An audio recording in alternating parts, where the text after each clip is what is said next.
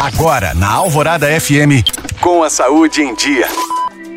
Oferecimento Citofarma Manipulações Parenterais. Conte com a vida, conte com a gente. No início do ano, uma resolução de muitas pessoas é perder peso. Algumas sugestões para emagrecer mais rapidamente incluem praticar exercícios físicos regularmente, comer devagar, o que ajuda a acelerar o metabolismo e a controlar a fome ao longo do dia, e fazer o déficit calórico, que é quando a quantidade de calorias consumidas em uma dieta é menor do que as calorias que se gastam gasta por dia. Isso faz com que o organismo use as reservas de gordura como fonte de energia, favorecendo a perda de peso. Para ter déficit calórico, deve-se controlar as calorias da dieta e fazer exercícios físicos que contribuem para o emagrecimento, além de ajudarem a manter o peso alcançado. Além disso, é importante também priorizar os alimentos ricos em fibras como leguminosas, frutas, legumes e verduras. Isso porque esses alimentos levam mais tempo para serem digeridos no estômago, controlando a fome durante o dia todo. E é importante consultar um nutricionista para fazer uma avaliação e adotar uma dieta adaptada às características de cada pessoa.